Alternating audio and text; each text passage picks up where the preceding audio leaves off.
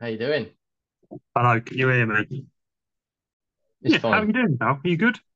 Good, thank you very much. I'm good. I'm good. What's uh, what's happening with you? I'm all right. I'm all right. I'm very good, actually. I went to a cafe yesterday in Chorlton in Manchester.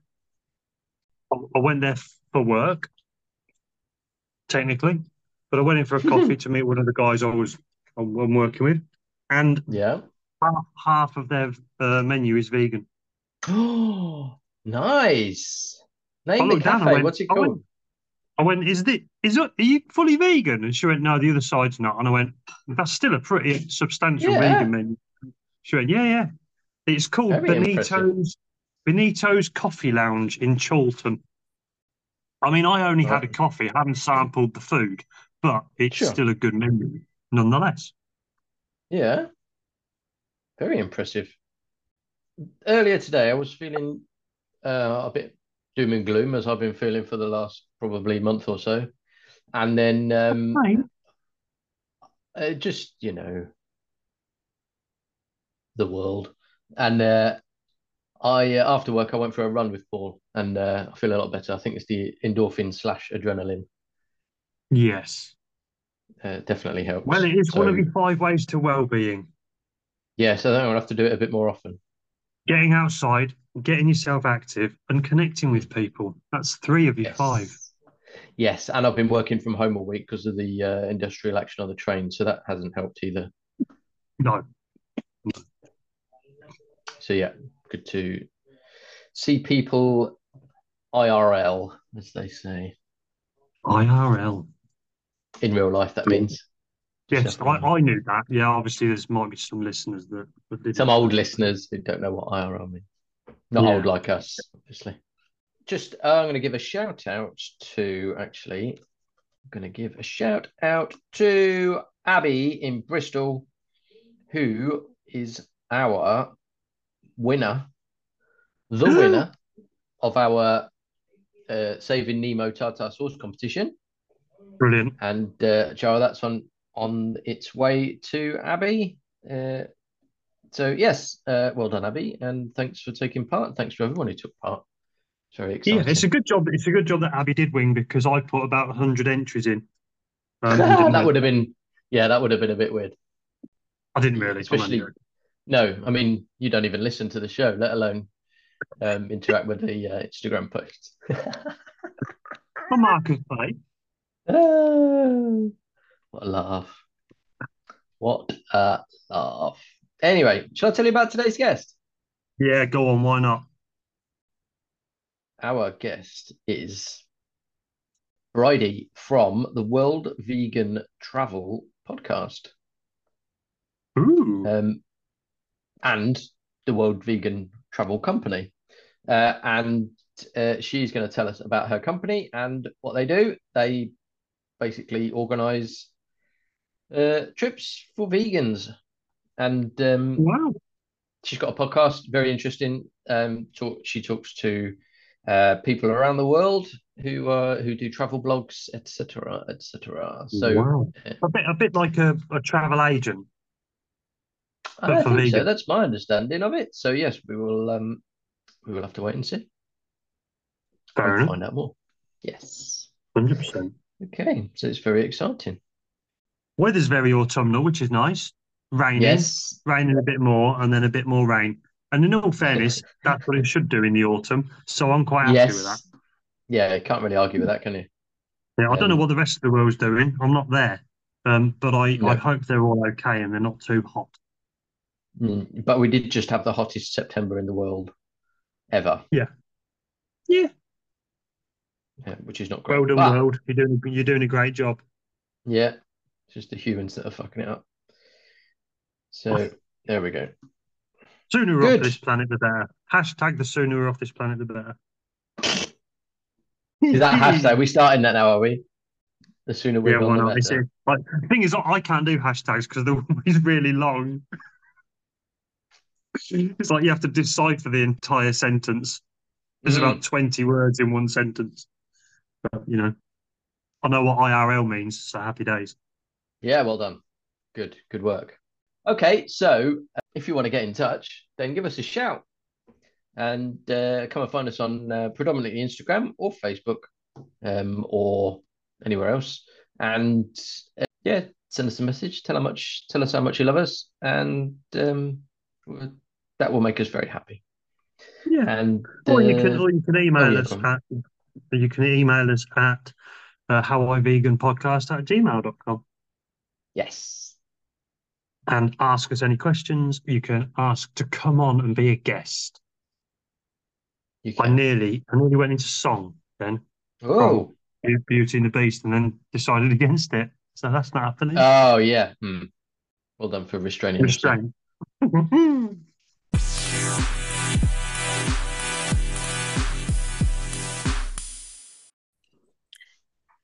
You actually you pronounced my name correctly. Oh my gosh, that's I- really unusual. I I saw it written down and I thought, hmm. So uh, I listened to a couple of episodes of your podcast just to make sure I'd got it right. Oh wow! just to oh make my sure. gosh, that is uh, due diligence I right assumed there. asked. I assumed you'd asked. I wasn't going to. I wasn't going to pick you up on it, but I thought, well, you've got it right. So happy days. Well done. It's all about the research and commiserations on the loss of Squeaky as well. Um, that was Oh. very sad to sad to hear. I could hear the Yeah. emotion in your voice as you were talking about it in in that um, episode like, this week. yes. Very sad. Very sad. Yes. Thank you. Thank you. It's been a tough time. Yeah. Yeah. Squeaky Yeah. Squeaky was the the pet cat, whereas not um Oh, not a child or anything. Yeah. That would yeah. be a weird weird name for a child. it Um, kind of would.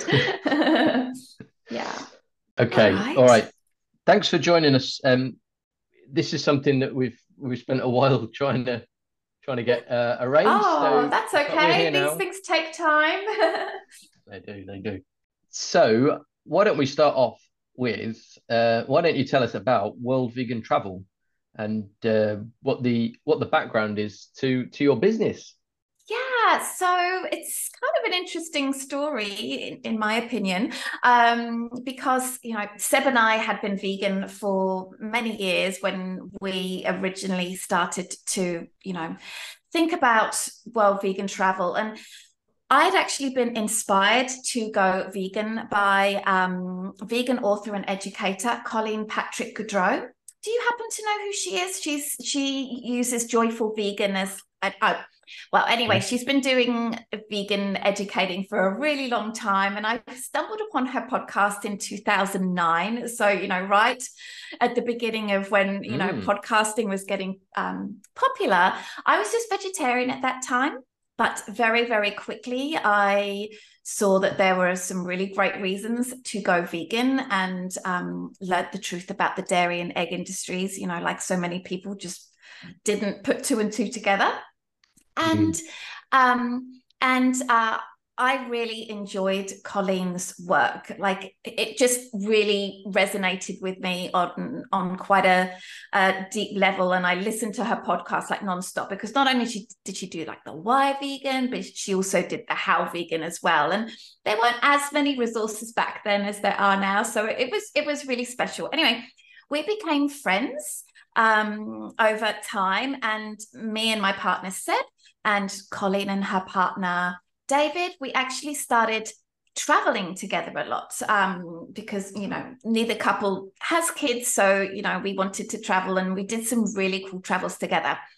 So before I was vegan, like a long time before I was vegan, I did have a background in the travel industry. I was a tour leader for Intrepid Travel, which is a small group um, adventure company and I did that for five years. And I actually met Seb who was also a tour leader. Um, and he also has a background in TV production services which is like logistics and and things like that. Anyway so over a glass of wine with Colleen and David Seb said you know why don't we put a trip together for your for your followers um, to Thailand uh, and see if they want to come and let's just see how it works. And Seb and I were living in Thailand at that time and she very kindly said yes.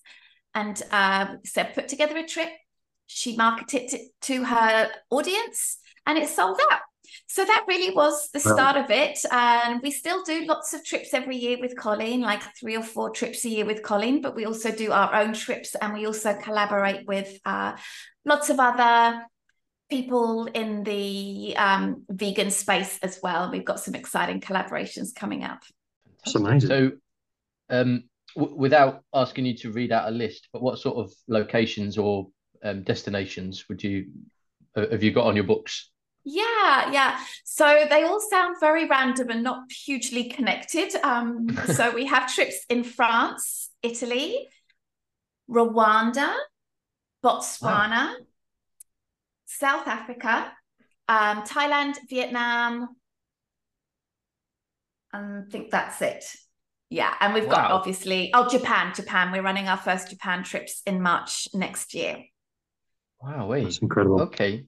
So with the Japan trip then as a as an example, what, what how do you prepare for a for a tour like that? Yeah, great question. so sometimes with our trips, we'll work with um, a locally based travel company and you know they obviously they create that we help them curate a trip based on our needs but in the case of japan we really have done it all ourselves from scratch so obviously it requires a ton of research asking a ton of questions you know not just going into HappyCow like digging deep into everything. And luckily, Seb has a real uh, talent for that. And he's also very good at putting together itineraries. So, you know, it, ta- it takes a long time. And, you know, often to a uh, less extent, you know, a regular traveler that was traveling independently would have to do that kind of research as well, maybe not to such a, a crazy degree and um, and of course we also do go there and we vet everything um, and we uh, make sure that you know everyone understands what vegan is and Mm. you know we, we don't usually just go by the HappyCow reviews um, we Mm. will either go ourselves or we'll send someone that we trust to do like a full report uh, so that's that's generally how it, we do it and you know and our travelers i think expect that because our tra- tra- our trips are on the higher um, cost side so for that reason you know they should have higher expectations because the trip is Yeah. expensive in which case we have to really do our due diligence in order to meet those expectations or smash them hopefully Uh, yes, yeah. Mhm. Uh, and you're based in Canada, so is this something that is for Canadians or it's for anyone to to join and and then just meet you at the destination? Yeah, sure. So anyone can join. The the trip is conducted in English. Um, so you know, you obviously have to speak okay English to understand everything. But um, 94% of our travelers are from the United States. I think mainly because um, well, a number of reasons, but one of them is like Colleen's audience is mainly the United States. and okay. you know, as I'm sure you know, um, um, Americans don't get a lot of time off. Um, No. And, you know, they work really hard. So, you know, they're willing to sort of splurge a little bit for something special because this might be their only big vacation of the year or every two years or something like that. Mm. Um, we, we do have some travelers from other places as well. Sure. Yeah, they are quite hard done by, aren't they? But um, Yeah. That's what you get for living in a third world country, I suppose. Yeah. So they're not they're not lucky like we are in the UK and Canada. Um, so how did the uh, Rwanda and did you say Botswana? How did they come about? Because when you the other sort of countries that you listed, I can imagine, yes, you would find quite a lot of vegan Mhm. um, venues, you know, restaurants and, and that sort of thing. Mhm. But um, the other two, perhaps not that known. Well, certainly not not here in the UK. Um, not known for their vegan veganism.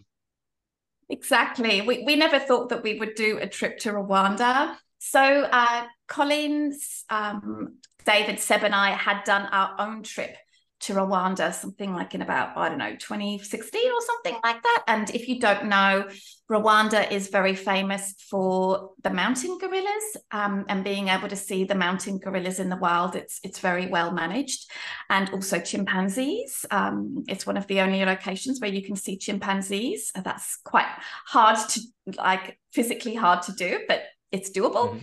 And um, we went to Rwanda and we were all blown away by well not only being able to see these incredible animals in their natural habitat but just how interesting Rwanda was as a country how beautiful it was. Like it's it's mm-hmm. absolutely gorgeous. It's a landlocked country. It's very hilly. Um it's the it's the land of a thousand hills. And it just you know blew our minds you know we didn't know that much about it. So you know that that i mm-hmm. guess um, is too surprising. But interestingly when we ran our first thailand trip and you know we were all sort of so excited because wow that people actually wanted to come on these trips with us and they really liked it. And of course over that time there was a lot of conversation and colleen had posted a lot about rwanda on her social media and about 10 of those people said, Well, if you go to Rwanda, I will come, we will come with you. And we thought, Really? Really? Um, so so we went with that data point and we um, put together a trip because it's not cheap to go to Rwanda. Just the gorilla permits are fifteen hundred dollars, and um, wow. yeah, And uh, we put the trip out there, staying at some very, very nice hotels. And the first trip sold out in less than 48 hours, so, mm. which just blew our minds. So yeah. we're just um, we're just at the moment um, getting bums on seats for our fourth departure uh, in November 2024. Wow, that's incredible. And um, uh, gorillas. Um, predominantly vegan as well. So um, that's a good thing for a vegan travel company to. Absolutely, absolutely. They're incredibly strong. They're huge. Uh, yeah. They're, no protein know, deficiency there, is there? No protein deficiency there, and I I think they might eat a tiny bit of small amount of insects, but it's inadvertently, I think. Okay. I don't think they necessarily seek them out. Um, maybe they do, but yeah, but we also go and see like the Dian Fossey Ellen DeGeneres campus. We have talks oh, by wow. the gorilla doctors. They actually have gorilla doctors that will go out into the wild Hum- and humans, right, yeah. humans, yes. Not doctors who are gorillas. Yeah, okay. I just wanted to say that. um, a little white coat and stuff. That would be yes.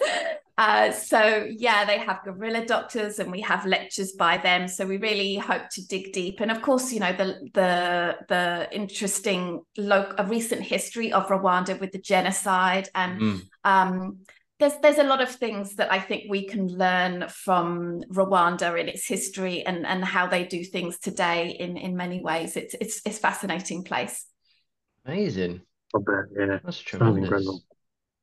And when you um, so the the the sort of hotels that you stay in are they uh, specifically vegan hotels or just hotels that agree to put on a vegan?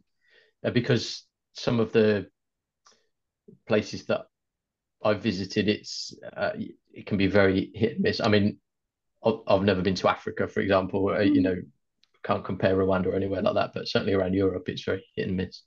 Yeah, it's a great question. So um, we often run trips in places that are just not very vegan friendly because you know it's really hard to go there. And you know, as I've traveled a lot and I've never actually gone hungry, but I've certainly you know missed out on some fun culinary experiences that I might like to have had, uh, especially if I paid mm. the same amount of money as a non-vegan. And you know, I want to try the local cuisine and, and experience that made vegan as well. So yeah, we we don't stay in solely vegan hotels. We do stay in some in Italy, but certainly not in Rwanda. And uh, and yeah, there is quite the process in um, making sure that the food is good quality and varied and tasty and delicious and it often means that you know chefs will have to learn a few new ways of doing things get exposed to some new products that they might not necessarily have used before and um, you know as I mentioned, our travelers should have high expectations. So, you know, I, I don't just sort of settle for like a tomato-based spaghetti. It's it's got to be good. yeah, yeah. So that's great though, because that's tomato and cucumber. right. That's great because that's pushing the vegan message to the chefs as well, isn't it? It really yeah. is. It's it's really fun um, to do that. I mean, it's it's a lot of work and it's a little bit risky when you do it for the first time. You like on a new trip, for example, you hope that that it will all work out. You know, you see their menus ahead of time, but um, generally speaking, they do an amazing job.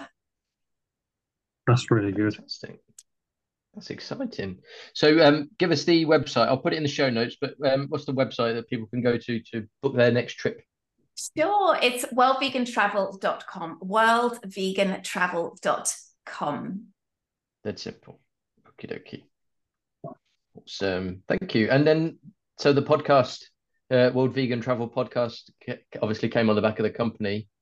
Uh, tell us a tell us a bit about the the pod. Yeah, of course. So um, I started uploading episodes in 2019, and uh, about a year and a half ago now, I was like, right, I'm going to fully commit to this. I'm going to do weekly episodes, and I have astonishingly managed to do that. Um, really? And yes, Every week. every Well week. Oh my gosh. So I, I get some help, a little bit of help. So that is very important. Otherwise, I probably would um, burnt out by now. But I really wanted to, to uh, have a podcast because I love the podcast medium. Like I mentioned, I've been listening to podcasts since 2009. It's a great way to get information.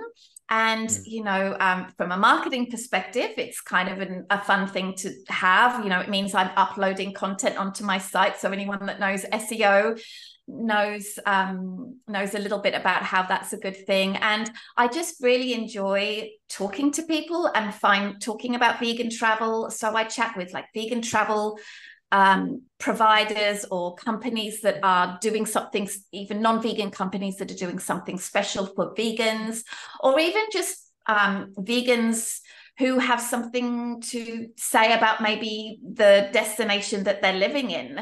Uh, so, for example, where are, where are you guys uh, speaking to me from? Uh, I'm in Manchester, North England. And Manchester, Yeah, I'm in the Midlands. right? Um, yeah. So, for example, you know, I would love to have an episode from um, Wes on like 10 reasons to visit Manchester or, or something like that. And as a somebody who Oh, lives yeah. there, then that would be a really, really fun episode and sharing their favorite restaurants, tips, sites, secrets, and things like that. So Mhm. that's kind of what I do. Yeah, I like that. I like that. Cool. That would be a good one actually, Wes, wouldn't it? Manchester. Yeah, I need to We'd do some to- research. I was going to say, yeah, we'd have to go. We'll have to arrange a visit and um, uh, just go around eating all day. Sounds like a plan. Tough job. Fantastic. I um I listened to the um episode this week with um was it Tara from who who lives in Lisbon. yes. So that was really interesting. I've never been to Lisbon, but it sounded great. No, and not just from a, a vegan point of view, but just things to do. It was re- yeah, I found that really interesting. Yeah, I kind of like to think of the podcast as being like a like a a, a, a blog post, but or a travel guide in in audio form. Mm. All right. So we've heard about the travel company and the podcast. Um, how about you? What's your vegan story? Yeah, sure. Well, I kind of alluded to it already when I mentioned that Colleen Patrick's podcast, Patrick Goudreau's podcast, which was called at that time Vegetarian Food for Thought, even though it was vegan, and now it's called Food for Thought. And um, as I mentioned, it was very informative and kind of mind blowing. And uh, very quickly, I knew that I wanted to integrate this into my life. I didn't know a single vegan. I was living in Vietnam at the time. And uh, and you know, one of the things that I thought would be the most difficult, like uh, about going vegan, and I think you both might laugh when I say this, is putting non dairy milk in my tea. That was the thing that I thought would be Im- impossible. And Oh, wow. um, as- astonishingly, well, at the time, but now not surprisingly, it only took about two days to get used to it. And, and of course, you know, I haven't looked back. Um, I took to vegan cooking with gusto. I think it's fair to say, like, I was super, super enthusiastic about cooking things. You know, I'd get home from a hard day at work and then just want to cook like a three course dinner and, and things like that. And just bought so many cookbooks. Every night was a different, different meal. And my partner Seb, who wasn't even vegetarian, he was still a meat eater at that point. I should say he's very, very fussy with food. Um, I started cooking and he started liking it. And um, I was surprised about that. Anyway, uh, about six months later, he suddenly announced to me, Do you realize that I've been vegan for three weeks? And I, I was very surprised. And um, that was the start of him going vegan. So, you know, I was very grateful that he was open to this information as well. And I know not all couples have both um, are both vegan, and I'm very grateful that he decided to make that change because he was always very sensitive to animals when he was a child, and and um, and yeah, it was it was really nice. So yeah, I took to cooking with gusto, and you know, I started talking a lot about veganism with people. Sometimes it was well received, sometimes it wasn't so well received. um, I started like doing 30 day vegan challenges. I was working in international schools at that time. I started doing those challenges um, um, at my workplace for people that are interested in joining. That was fun. And I also did some activism when I was in Thailand as well of sort of street activism and and things like that. And you know, since I moved to Canada in 2020 at the start of the pandemic, I haven't done so much of that kind of stuff for a number of reasons. But um, but you know, I I'm at the moment I'm quite sort of happy with the with the chef education in hotels and restaurants and things like that. I think that's kind of fun. yeah. Yeah. That's awesome.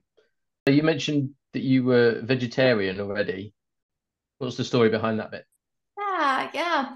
So uh, I became started foraying into vegetarianism when I was like seven years old, which is kind of young, I guess. And um, uh, I was born and raised in the UK, in Sussex, and I'm and you you would of course know that in uh, Sus- in the UK, whenever you go for walks on public footpaths, you're going through private land most of the time. And um, mm-hmm. We went to feed the ducks at a local at a local pond on a public footpath in private property, and you know had a lot of fun doing that. And then as, as we walked back home, gunshots run out, and mm. um, I realised that there were some people that were just hunting the ducks that I'd probably just been feeding, which was oh. absolutely crushing to a little seven year old and okay. um and i i guess i kind of started making some connections there and and I decided that I wanted to become vegetarian. And astonishingly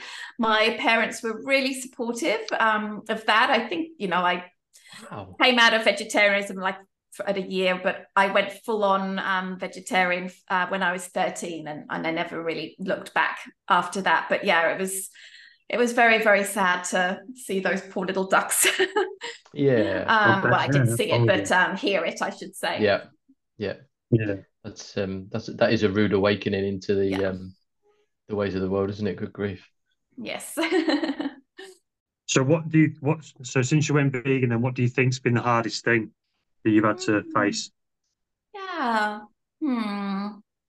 I would say that generally speaking, I didn't have too much of a challenge transitioning, partly because, you know, I'm I really liked cooking. It, it, really wasn't that difficult for me. You know, I didn't really mind the extra effort that you have to go to. You know, sometimes it's a little bit irritating. Um, but you know, apart from like any sort of feelings of dread or or mm. um, um, anger or anything like that, I, I was lucky. I, I didn't go through that kind of thing.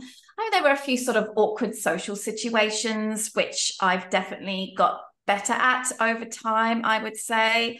Um, it was really hard. I remember when I went vegan and talking to my parents about it. And uh, I, I guess it was difficult for me, particularly with my dad, because my dad has always been very social justice oriented um, mm. and really sort of, you know, he was always very sort of left wing in his leanings and beliefs and, and all of this kind of stuff. And whilst he was prepared to acknowledge that what I was saying was true, he wasn't prepared to make any changes. And I think that was really difficult at that time for me. Um, and, you know, the truth is over time he has become vegetarian and he did, did dabble in veganism he gave it a bit of a try and you know I, have since become at peace with you know the fact that not everybody is going to change on my timetable and instead you know invest my efforts in people who and organizations and places that are willing to make some changes and uh and you know try to keep those sort of family family relationships okay but they're always very yeah. respectful and, and understanding and supportive of of my vegan choices so yeah it's pretty good mm-hmm. that is always a challenge isn't it with, mm. especially with family because it's not a relationship that you can you know with friends if you were arguing a lot you might just say oh let's just take some time and we're not right. be in touch but family you can't really do that with your family can you it's no, very very no. difficult very difficult so we've talked about family. What about friends? What did your what did your friends think about it when uh, when you went vegan? Yeah, um, they were really quite okay with it. I think. Hmm. I think generally speaking, because I moved so much uh, like basically six months after I went vegan, I moved to Thailand and then I moved to in Indonesia a couple of years after that, and then I moved back to Thailand. And wow. um, I, I've, I've traveled a lot in my adult life and lived in lots of places. I know that must sound a little funny, but um, basically that's that's what I've done. And um, I when I moved to new schools, I definitely was known as the like the vegan one, um, for, for sure. And I mentioned that I did these 30 day vegan challenges, which did result on some very long term vegans being established through that. So, you know, of course, I gravitated to them as friends. And uh, until I moved to Canada, things have been a little bit different here, I would say. Um, but um, living in Asia and moving to different schools, uh, and the fact that you know my colleagues were generally very open-minded uh, about things, and I would seek out the vegetarian, the vegan community as well. For example, I was the um, I managed the Bangkok vegan meetups for about six years, and you know made lots of friends that way. So you know um, I've got friends from before I was vegan, of course, and I have non-vegan friends, but um, you know, most of my circle now are are vegan people for sure. Amazing. So you mentioned it's it's a bit different in Canada. Is that in a good way or a bad way? Uh, well, the definitely the vegan scene is huge in Canada for sure, uh-huh. and there's amazing activism going on, and tons and tons of restaurants. I live in Squamish, which is just about an hour north of Vancouver. And Vancouver is very well known for its incredible vegan scene um, mm-hmm. and activism scene, actually. Uh, I think when I moved to Canada, uh, it was right at the start of the pandemic. And, um, you know, I don't think anyone really wanted to make a lot of new friends at that time. And I put myself out there a little mm. bit and, you know, had a little bit of success, I would say. And, um, and I, uh, but you know if i'm entirely transparent it was a difficult time during the pandemic because you know i, I just quit my mm. job to work on World Vegan Travel full time so you could imagine that that was a bit oh stressful. no oh my god and you know as the anxieties about money and future and i was trying to get permanent residency in canada and all of these things. It it it, it was a difficult time um, to right. sort of you know go out there and, and and make friends. But you know i'm happy to say now that i have uh, a, a, couple of good friends in canada and um, and i see them when i go to vancouver. But otherwise i'm a bit of a bit of a stay at home and work work on the business person these days. Yeah that's fine. So, did you think that anything like changed for you, like physically or mentally? So, yeah, yeah, that's that's a great question. Um, when I initially went vegan, I definitely uh, lost some weight. Um, I think this can happen quite a lot when you're eating lower calorie foods, and definitely I was doing a lot of that. Um, but I will say, as you know, I became as more processed foods became available and and uh, lots of decadent things. Definitely, you know, um, I put on a bit of weight. That's okay. But uh, so, in terms of um, numbers and things like that. I mean i never really took my um took did a lot of blood work before i was vegan. Um but interestingly and you know this is maybe interesting for your audience uh, i always was on the higher end of normal for like uh cholesterol levels. And unfortunately, I was just diagnosed as having high cholesterol, which I'm really upset about. Oh yeah. because I'm being vegan and I'm trying to be healthy. But I've, I, it's, it's uh, genetic. So you know, right Mhm. now I don't think I need to make a huge amount of changes in my lifestyle. Um, but I, I, um, you know, it's it's something that I need to be aware about. But you know, I, I think it's important for people to know that just because you're vegan doesn't mean you're always going to have amazing Mm. Yeah. numbers on your blood work. So, you know, I was so bummed out about it. And and We're all superheroes, aren't we? We all need to be superheroes. I know. I know. It was a real wake up call when when the doctor told me that. Oh my gosh. And mentally, yeah, I would say generally speaking, it's been very liberating and freeing in many ways, particularly early in my vegan journey. Um, first of all, I felt I had a bit of a life's purpose, which, you know, maybe I didn't feel that passionate about things before in my life. This was certainly the thing was like, oh my gosh, I could just work and read and talk and do this all the time. Um, and no, which is one reason why it's nice to have a business that's sort of connected with that Yeah. and uh, and you know there was a you know a feeling of lightness and and and things like that and you know it's been 15 years now uh, so obviously I've had different experiences different things going on in that time but um, um but generally speaking it was the best decision that I ever made Fantastic. So here's a key bingo question for you. Mhm. Uh, where do you get your protein and other nutrients? Well, I eat a varied diet um, with lots of legumes and, and nuts and seeds and vegetables and fruits and, and all of these things. Um, a strategy that I've been trying to really follow recently um, because Seb and I do travel so much. And as I mentioned, the food that we eat can be quite decadent. So, you know, when I'm traveling with our groups, I, you know, obviously eat what our restaurants have provided for us but then when i'm not uh not on trips and i'm at home i will try to eat as nutrient dense uh, as i possibly can and you know as lower calories because you know otherwise the weight would creep up a little bit and that's something that i'm trying to manage.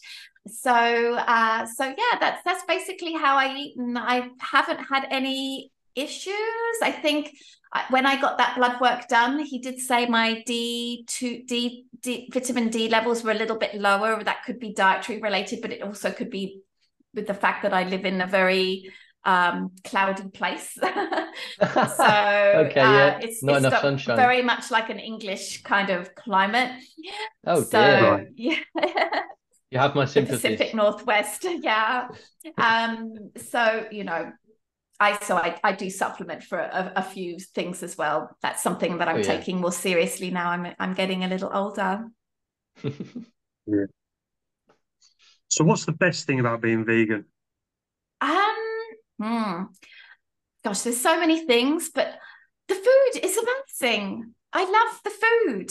I Yeah. I eat so many different plants now that I'm vegan than before I was vegan. Honestly, like when I look at how varied my diet was um, compared with you know in the 15 years since I've been vegan, I just eat so many foods and I get such a kick out of you know cool new vegan products or um, or new ingredients or restaurants that us you know have got a particularly exciting option my partner Seb is exactly the same. And, you know, he will travel for vegan food when we're on our own personal travels. We will go out of our way to to have a fun vegan experience. So a food experience. So yeah, it's it's it's kind of like an adventure, like a scavenger hunt. It's fun.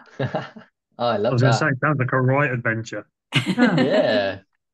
God, that sounds awesome. Uh, now, um, Brighde, because we um, uh, we don't pay for the full version of Zoom, Yes, of um, course. we're gonna have to have a little break in about five minutes, if that's yes, all I understand. No Uh, problem. Just for just for a few minutes, and then we'll we'll come back in if that's all right.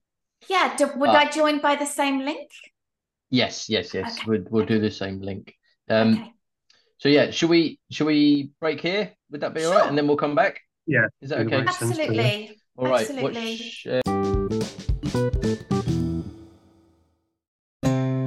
There's nothing better than a hunk of prime Labrador steak, wonderfully marbled. And that is almost entirely dependent on how it's produced.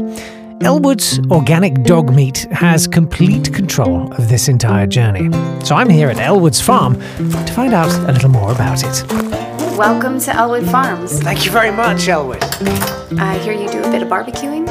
I do a little bit of barbecuing every now and then, yes. From a chef's point of view, consistency is key for everything. It doesn't matter if it's a Rottweiler ribeye, a Pyrenees mince, or a lab sirloin. You can always tell when the dog comes from a place where it was well reared, and every step has to be right, doesn't it? oh, you should see these guys. So, from an Elwood's point of view, there's complete traceability. Absolutely. Unrivaled traceability, so it's fine. Every single piece of dog meat. Yeah, from pub to farmer's market. Everything the dog's been fed. Everything about it. For each dog. Yeah, only Marks and Spencer's and Whole Foods do this. Where else can people order from? From elwooddogmeat.com. That's E L W O O D dogmeat.com. For top quality meat from dogs for people, meat that's local, sustainable, and humanely harvested, there's only Elwood's Organic Dog Meat. they seem pretty friendly, don't they? They're more responsive to me than my kids, to be honest.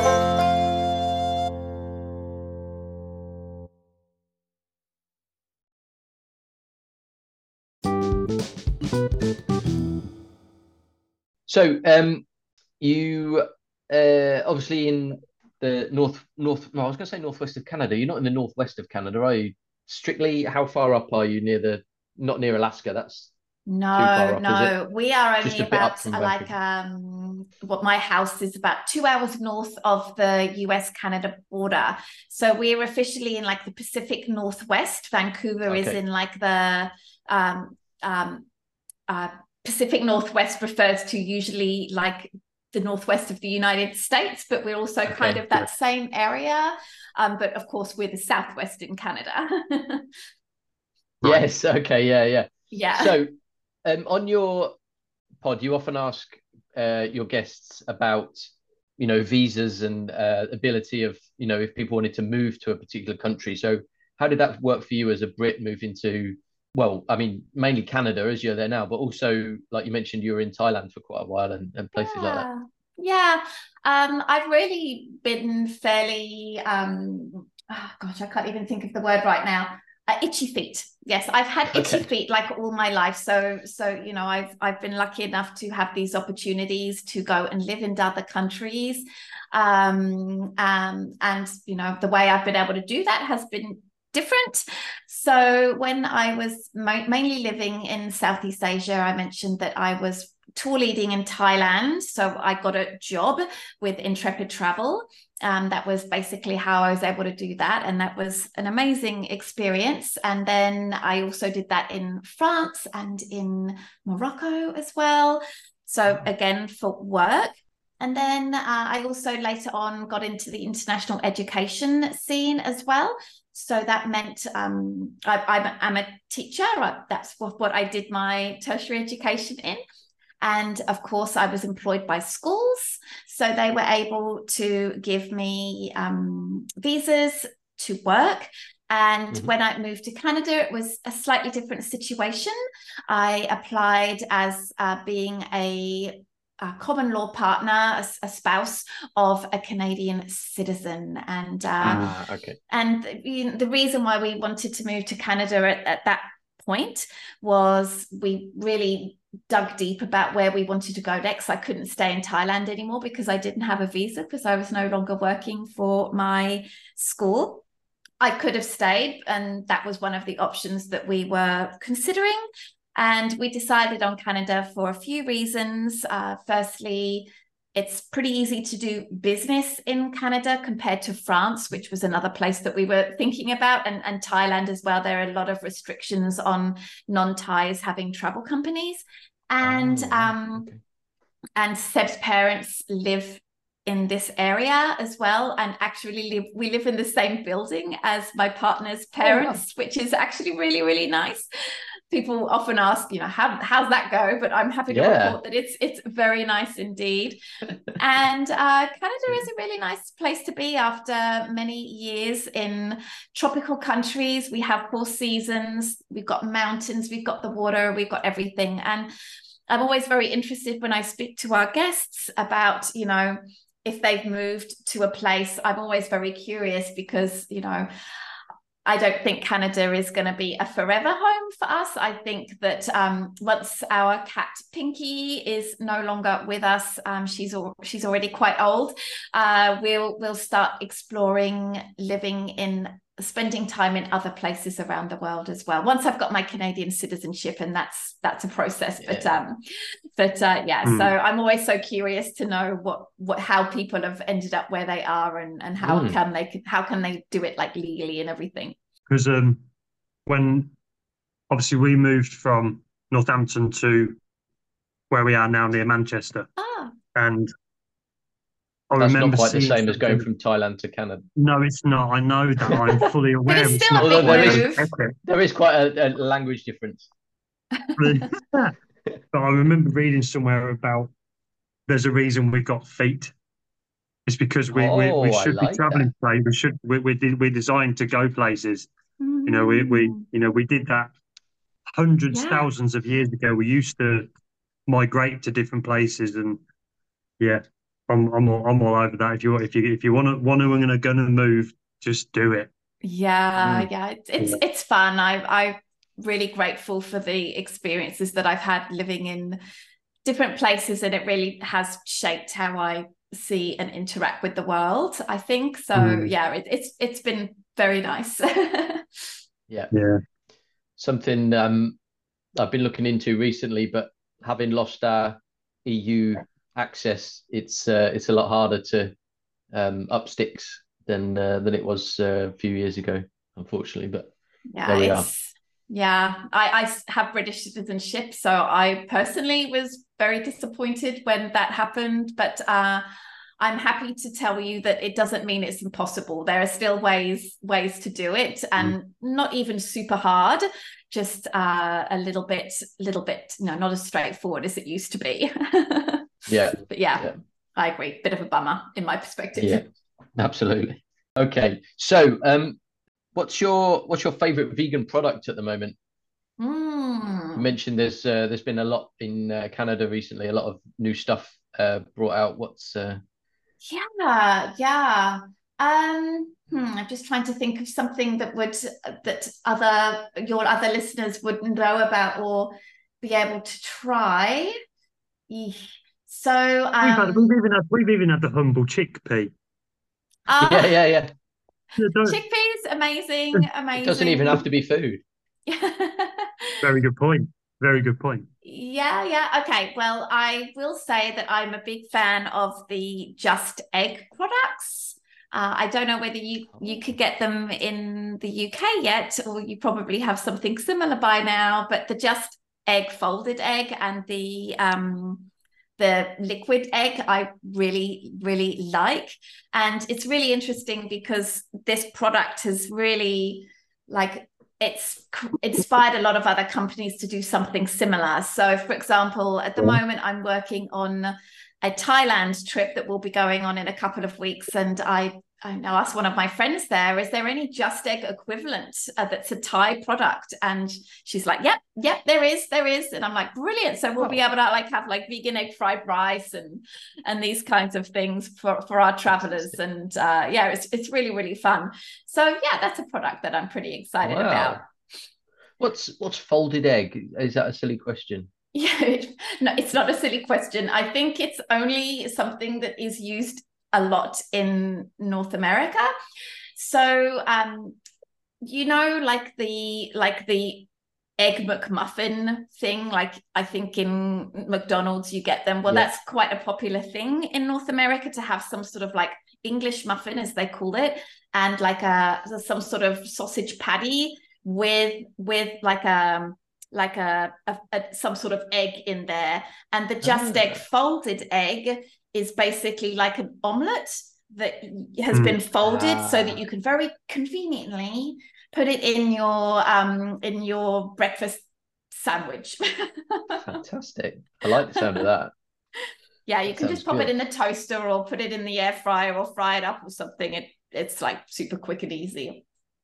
Love it. I'm going to look out for that. Hopefully, there. I've not even tried over any any egg replacements yet. I've not tried anything like that.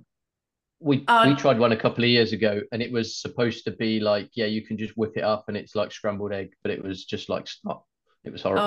Oh and it tastes. It didn't even taste. You know, some things have the consistency, and some things have the taste. It had neither.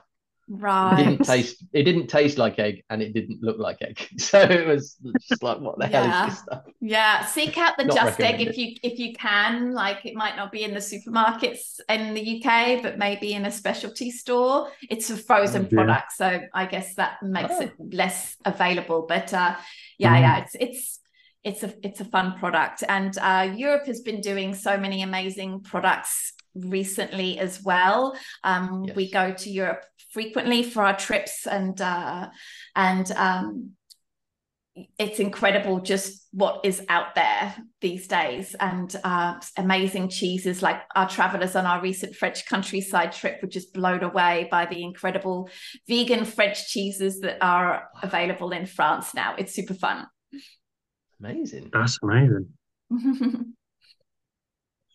So, what advice would you give to someone that was that came to you and wanted to go vegan? Um, I would probably ask questions before giving any advice.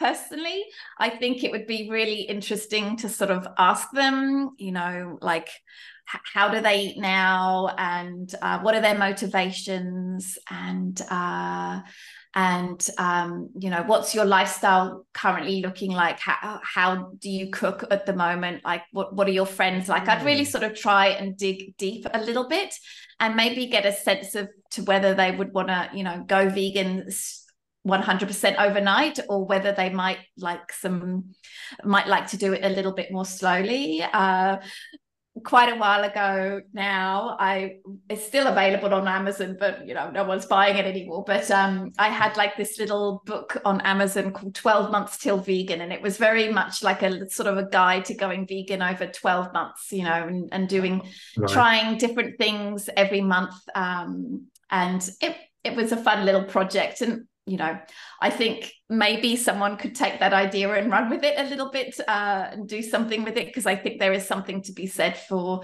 uh, people that do like challenges but maybe they want to do things a little bit more slowly um, i really uh, another thing that i haven't looked at it for a long time but another program that i really recommend to people is the challenge 22 program. Uh, are, are either of you familiar with that? None I've heard of that. heard of it. I've not really looked into it though, to be honest. Yeah, so it's Tell a little bit that. like it's a little bit like the Veganuary. I think it's Israeli owned, and the reason why I, I know about it is I was a mentor on the um on the program for several cycles and basically it's like a one month vegan challenge. Uh, and it's all done through a facebook group. You know i haven't done this for several years now and facebook is sort of fallen out of favor. So maybe they do it a different Mm. way i'm not quite sure. But something that made it rather special was the fact that on these facebook groups there were mentors um, you know experienced vegans that were you know supportive and good communicators that would really try to um, support the mentees that were going through this process. So you know and really encourage them to participate in the community and offer really supportive advice and you know just be cheerleaders for them and things like that. So I would recommend a program like that if you need a little bit of support. And they even um, assigned you assigned mentees like a mentor to have like personal calls and conversations with as well to to help them. And I I was really amazed by just how incredible that program was in terms of the level support, the fact that it was all free and super well organized. And Mm. yeah, that that would be a great program that I'd recommend too. Mm. Uh, that was challenge 22. Yes. Okay. All right.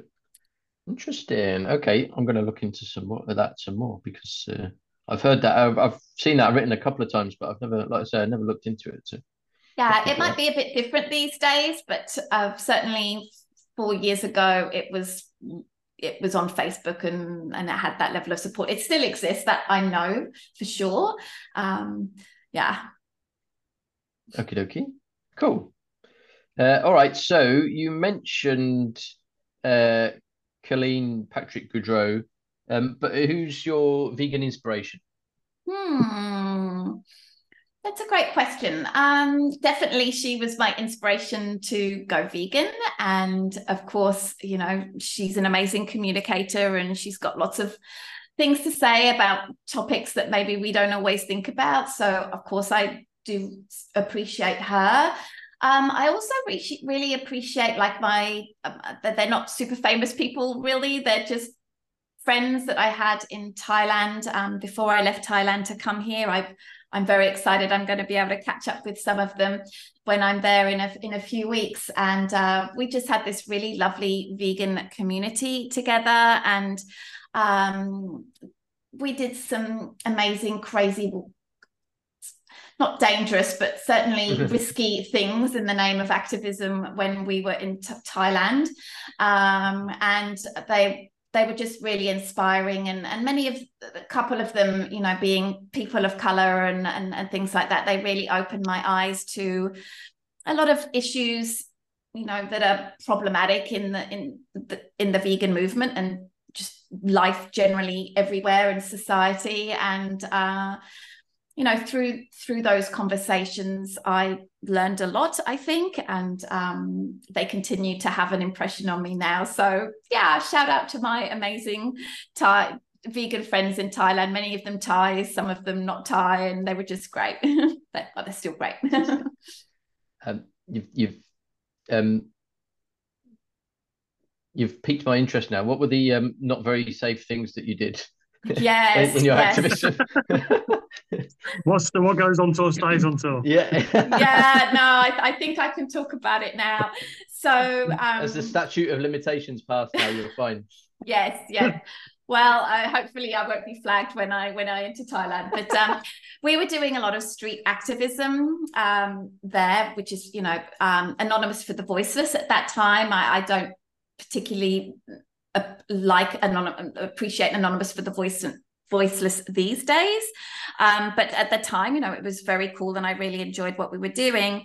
And um, we were sh- basically showing footage in the streets and, and talking with people. So that was pretty low key but you know you were supposed to have like a, a, a, permit to do that. And very we didn't often have that. And you know we we was you know sort of going a little bit um, under the radar there so that you know that wasn't that big a deal. Uh, potentially, I guess we could have got in trouble, but I'm sure it wouldn't have been that serious. But there were a couple of times we started doing a lot of like um, bearing witness in slaughterhouses, and mm. um, and uh, that. Uh, there was so there was one time a few times that we did it just outside slaughterhouses in the way that uh, I'm sure you and your listeners have seen, you know, trying if if it's possible to give some water and to document it. And of course, that was extremely, extremely upsetting. Mm. And um, there were a, one time um, where because there's different levels of slaughterhouses in Thailand, uh, in that there'll be like the big sort of the the official one, which the, the big ones where you know probably the products, the animals, dead animals that come outside of those slaughterhouses are sent to the UK because just so happens the UK happens to import a lot of Thai chicken.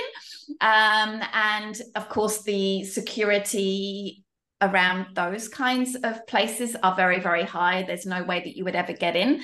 But there are also some sort of smaller slaughterhouses as well, which I guess produce food pork whatever for like markets and things like that. And there were were times where we were actually able to go inside and to document um, the whole process. And uh, um, they didn't have security so we just walked in and and and, and we, we, we were able to see and of course i'm sure the the people that um, worked there and you know it turns out that they are just like in our countries they are people that um, don't have a lot of other choice to do that kind of work. Mhm. They are immigrants from neighboring countries like Burma and uh, Laos, places where they don't have many opportunities in their own country. So they're doing this work. And um, we saw some things there that was incredibly traumatic and upsetting and things that I never even knew about. Uh, so yeah, I mean, I'm sure these things are all widely happening in the other slaughterhouses, but yeah, there were some things that were just. Um, I mean, I'm, I'm happy to share them, but it's it's pretty awful. Yeah. Wow. So have you got a favorite? I mean, let me rephrase that. So Hmm. usually we ask this, and it's like a local, a local venue, local restaurant. But Mhm. you've kind of been in a lot of places all over the place. So what's your favorite vegan restaurant or venue or location or whatever? Hmm. We'll we'll take a top five or, or something if you. if Okay, it's- I'll, I'll throw a few at you. yes, it- it's it's. I'll just uh, throw a few at you that are my my favorites. Okay, so um, I have to give a shout out to um, my friends and the amazing hotels that we visit on our Italy trips. Um, La Vimea in northern Italy. Uh, they are an all vegan hotel that we spend three nights at, on our northern Italy trip. And the Luca, the chef there, is incredible. So you basically have like a five um, five course amazing dining experience there.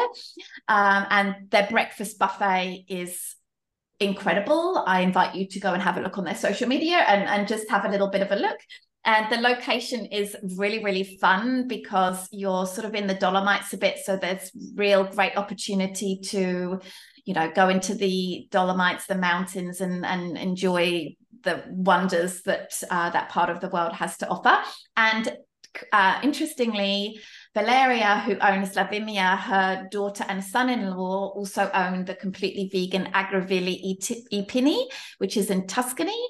And that is another 100% vegan um, hotel. It's more like a villa, and their food is amazing. So it's like Tuscan Tuscan versions of, of vegan food. So they're incredible. Uh, here in Vancouver, gosh, so many amazing ones. I think I just interviewed Jason Anthony, the owner of these this chain of restaurants. They're called MeeT. MeeT on Main Street, MeeT in Gastown, MeeT in Yaletown. Um, there's one on Vancouver Island, and these places are just kind of like casual dining, amazing uh vegan obviously it's all vegan. It's 100% vegan and they have incredible burgers. Uh, they have a different special every week and the food is just amazing. They've got some healthy options too for those that want to do that. They have happy hour and it's it's just an amazing restaurant um gosh let me think of another one bangkok is a food scene that i know pretty well uh, Vistro comes to mind because at the moment I'm just working with them to create like a one night in Bangkok for our themed night for our travelers. Vistro is a wonderful restaurant in Bangkok. It's a little bit nicer. And um, what can I say about that? It kind of has lots of like yum cha and, and sort of sharing plates. They have these amazing Tokyo tacos and this amazing mu ping which is the equivalent to minced uh, to pork that would be so it's like a vegan substitute and that's very common street food where that where it's like um grilled and it's usually served with sticky rice and somtam which is a papaya salad and they have a vegan version there and lastly i would love to recommend uh, potager du marais which is a vegan restaurant in Paris. There are lots and lots of vegan restaurants in Paris now, which is far cry from 10 years ago, 20 years ago. Um, but one thing that I think makes this restaurant particularly special and interesting, even though it's been around for many years now, is the fact that they have vegan versions of French dishes. And honestly, there are not many restaurants in vegan restaurants in France that are providing that are making vegan versions. So you can have like Boeuf Bourguignon, obviously it's made with seitan. You can have French onion soup. You can have creme brulee, uh, goat's cheese salad, and, and all of that. So I always like to recommend uh, people go and check that out. Is that enough for you? That's awesome. Yeah, good grief. I'm starving. I'm only just having dinner. yeah, fantastic. Thank you so much. That's really good. That's um that's going to be a lot of looking at um Instagram uh, accounts uh, full of food. So yeah, that's uh, Yes. it's going to make us hungry doing that. Excellent. Thank you so much. now, um, our final question, unbelievably, because that's that's flown by, but one of the things that we and a lot of our guests have felt is the um, the feeling of vystopia, uh, the anguish of uh, being vegan in a non-vegan world, and um, I was wondering, uh, what's your what's your take on it? Do you have any hope for the future? Hmm, yeah. Yeah, I'm very, very familiar with Clare Mann's work. She coined that term vystopia. And uh, certainly when I was doing all of that pretty full on stuff in Thailand, uh, I, I definitely suffered from that a lot. And uh, since I've taken a bit of a step back from doing that kind of work, um, you know, it's it's tricky because I'm not exposed to those kinds of things all of the time. But for the sake of my mental health uh, and the other stresses that I had going on in my life, uh, it was uh, in during the pandemic. Uh, you know, it was necessary for me to sort of take a step back from all of that. In terms of hope, um, I I do have hope. It sort of fluctuates from time to time. Honestly, I, I do think we're going to get there in the in the end. Uh, I feel very confident of that. But uh, you know, my the the time frame that I feel does fluctuate uh, from time to time. I I do have a lot of hope. Um, I'm really e- excited about um, like the clean meat, the cell-based meat, the the that that kind of thing. I know it can be a bit of a controversial topic, but I am um, I, I do think that is exciting.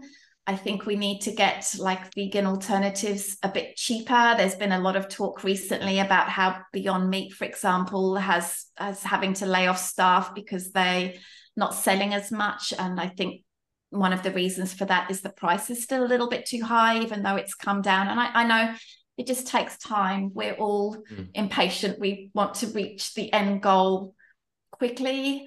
Um, but uh, yeah, it's I don't know if that is very optimistic, but I, I do have help, hope. Uh, but it's it's it's going to take time, and it's Measured, It's measured hope. taking it's taking a long time, of course. Yes, Mm. yeah, it's very frustrating. Everything's stacked against us, though, isn't it? You know, you know, you said about Yeah. Beyond Meat being more expensive, but that's because they don't get um, any tax money, do they, to uh, produce what they produce? Yeah. You know, it's not Yeah. it's not a level playing field, so it's um Mm, it is really frustrating. yeah. But there we go. Okay, awesome. Well, thank you so much, Brighde. That's been fantastic, really interesting, and um, hopefully some of our listeners will uh, will be uh, joining you on future trips. Sure. Well, it was an absolute pleasure getting to know you both and, and talking with you. Uh, um, yeah, I can't wait to have you on my podcast. How good would it be to travel the world and see more vegans? That's amazing. Mm. How good would it be to speak to our vegan listener in Vanuatu and see what I is going on out there? I know that'd be good, wouldn't it? Our listener in Vanuatu, if you want to come on as a guest, that'd be incredible. I'm not sure what the time difference is, but We'll make it work. I, I, We'll yeah, work, I'd yeah. love to speak to someone in somewhere like that, and um, uh, yeah, and find out what what life is like there, like vegan life is like there. yeah, Be absolutely incredible. yeah. life in general and life as a vegan. Mm. Yeah, that'd be amazing. That's But yeah, so actually, anyone anyone from anywhere, we want to know what like what your life is like. As, as that is literally the point of the podcast. So That's yeah, the whole point of the pod. Tell us what your life is like as a vegan. Yeah. Please. but no, that was a really good So- episode, and um, it, it it made me. It's something opened my eyes a little bit. Um, something I didn't realise that Thai chickens are exported to the UK. Who'd have thought it? That can't be a happy. I assume they're the ones with the red track, red, red tractor, best of British label on. Yeah. yes. Yeah, because I tell you one thing that if it's um, produced from one thing into another, so if they take the carcass and they produce it into a burger, they're allowed to put produced in the UK. Yeah. Because the final bit of it has been produced in the UK. So you would th- you might think I don't know why um, I don't know if this is pandering to nationalists, this is the UKIP effect or something, but people would only buy British produce. They might be buying it out because they're so incredibly racist that they couldn't bear the thought of eating something from another country. And yeah, that's absolute bollocks. So yeah. um, so serves them right. So And also, it shows um, how how how hoodwinked everybody is about Yes. the process of what they're eating. And yeah, we might we we are probably equally as hoodwinked in what we eat in in some circumstances, mhm, but we Yeah, don't but kill we don't eat animals. dead so things. you know, that's it. No. So yeah, I read suck it. I read an interesting thing today on Plant Based News. Plant Based News did a post today. I think it was today. Uh, I saw it on Instagram. I assume it would be today, but um, it was about avocados, the argument over avocados, and Oh, it's around the same principle that of the thing like when carnists say that um, by eating plants we're killing more animals because of the pests and stuff pests oh in yeah, yeah, inverted yeah. commas but the fact is that most bees are transported to the areas where they grow avocados to Mhm. still pollinate other plants that other that everybody eats, not just avocados. Oh, I didn't know that. Okay, that's no, good. no, that's what I thought. That's why I'm right. That's why I'm bringing it up because Mm, yes, they are transporting bees, and yes, that is ethically wrong. But but it's not just the, that not the- just the- the avocados. vegan- no, it's not just avocados. It's it's for plant production as a whole. But if you come back to the vegan ethos of you do as much as practically possible, practicably Yes. possible, Mhm. then you're doing you're doing everything you can, but you're also not eating dead things. No, that's it. At the end of the day, it's not perfect, but we don't eat dead things. No, So no. It's that, yeah. that same argument about about plane travel. You know, the amount Yes. it costs to go on a plane is like such a tiny percentage to what is what the carbon footprint of eating a burger is. It's like it's it's just crazy. Mhm. But there we go. We can't. We can only. We can only do what we can do. We can only plant the That's it. vegan seeds where we can. exactly. We're doing our best, Yes. and that's So all yeah, that was a fun episode. I enjoyed that. That yes, was good. Absolutely, good one. A good one. So um, yeah, look out for uh, Brighde's um, travel agency. Yeah, and um, Yeah. If you can afford extremely Yeah. expensive travel. I mean, yeah, but if you can, go for it. But yeah. But um, I won't uh, be because I'm, I'm not. I'm not in that boat. I I did look at some of the prices, and it is expensive, but it's not like more expensive than the same sort of thing that you would get elsewhere. Do you know what I mean? It's not Right. Okay. you're not paying a premium over and above what you would get on a similar trip that wasn't vegan. It's just Okay. their expensive trips. They're expensive However you- anyway. whatever you do, yeah. So it's not I'm right. Okay. um, uh, expensive because it's vegan. Um, it's expensive. Uh, it's uh, correctly priced for for what for what you get. So Okay. yeah, check it out. Check it out. Definitely. Anyway, yeah. Thanks a lot for listening. Hope you've enjoyed that. Found it interesting, and um, we will. What will we do? We'll speak to you next time, probably. we will. Um, if you want to get in touch with us, find us on all our social medias. Uh, Mm. Send us a message. Tell us how great we are. Don't Mhm. tell us how crap we are because we know we already know that. We already know Um, that, yeah.